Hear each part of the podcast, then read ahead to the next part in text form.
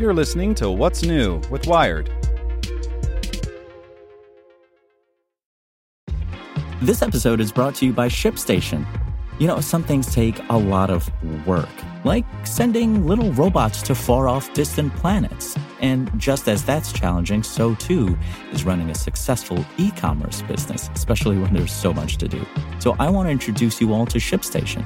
Now, I love using ShipStation because of its easy to use dashboard, which makes managing orders and printing labels a breeze and super smooth. Oh, and the customer service is just out of this world.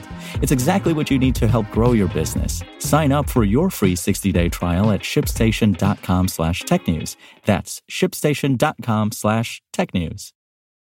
This podcast is supported by Tools and Weapons, the podcast hosted by Microsoft Vice Chair and President Brad Smith. Each episode features insight you won't find anywhere else from the center of the conversation surrounding emerging technologies like AI. Right now on the podcast, you can hear a special episode where Brad Smith lays out Microsoft's vision for a vibrant marketplace driving the new AI economy. To hear more, follow or subscribe to Tools and Weapons with Brad Smith wherever you get your podcasts.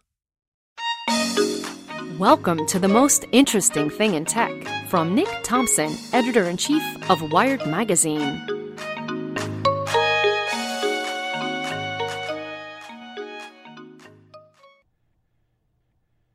Guild Wars developer layoffs hit as Fortnite launches Season 8 by Julie Muncy. Just days after massive layoffs at Activision Blizzard, the developers of Guild Wars announced this week it would be letting go dozens of members of its staff members. But that doesn't mean all the news in the world of video games is bad. Fortnite's new season is here, y'all. Also, Pokemon. What else do you need to know? Read on. ArenaNet lays off much of its staff because this industry is a cavalcade of horrors. In this week's installment of Wow, layoffs are happening at a frightening and disturbing clip in the video game industry, ArenaNet, the developer of Guild Wars and its sequel, has laid off what GameDaily.biz calls a significant number of its staff. The move, a cost cutting measure, is part of a process that will eventually lead to ArenaNet merging fully with its parent company, NCSoft. Along with the layoffs, unannounced projects at ArenaNet were canceled, though as of press time, no Guild Wars 2 content has been affected. One thing is for certain the video game industry is going through a significant and painful turmoil, and jobs are as precarious as they've ever been. My heart goes out to everyone affected by this. Perhaps a better industry can be built in the aftermath. The next generation of Pokemon games is coming to the Nintendo Switch. In significantly lighter news, the next generation of mainline Pokemon games will be making its way to Nintendo Switch.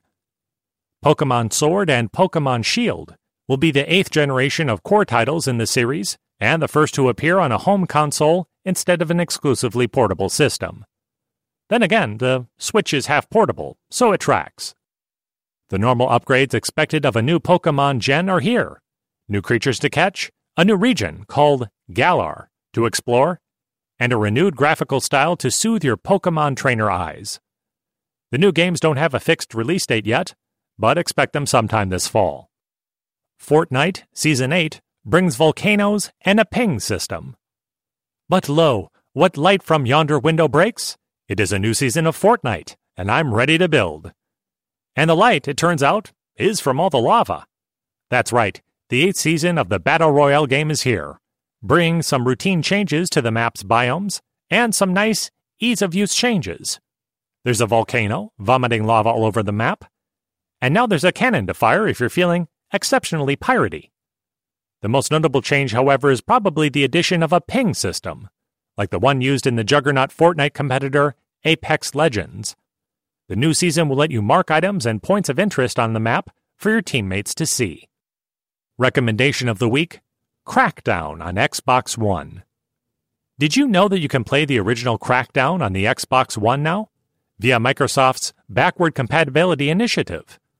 It's a remarkable, strange, enthralling little game jump around a city as a superpowered cop, fighting crime, slowly cottoning on to the dark satire of the whole thing, where clones of police officers throw their bodies at criminals to maintain what looks to be some sort of weird sci fi dystopia. It's also a game, largely, about making cool jumps and collecting orbs that make you jump better. They don't make open world games that feel like this anymore, even when they try to.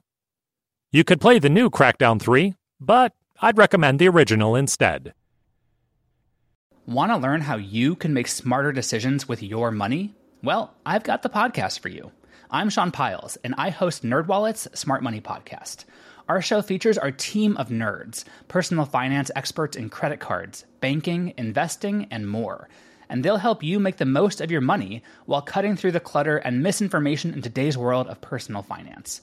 You'll get clarity on strategies to help you build your wealth, invest wisely, shop for financial products, and plan for major life events.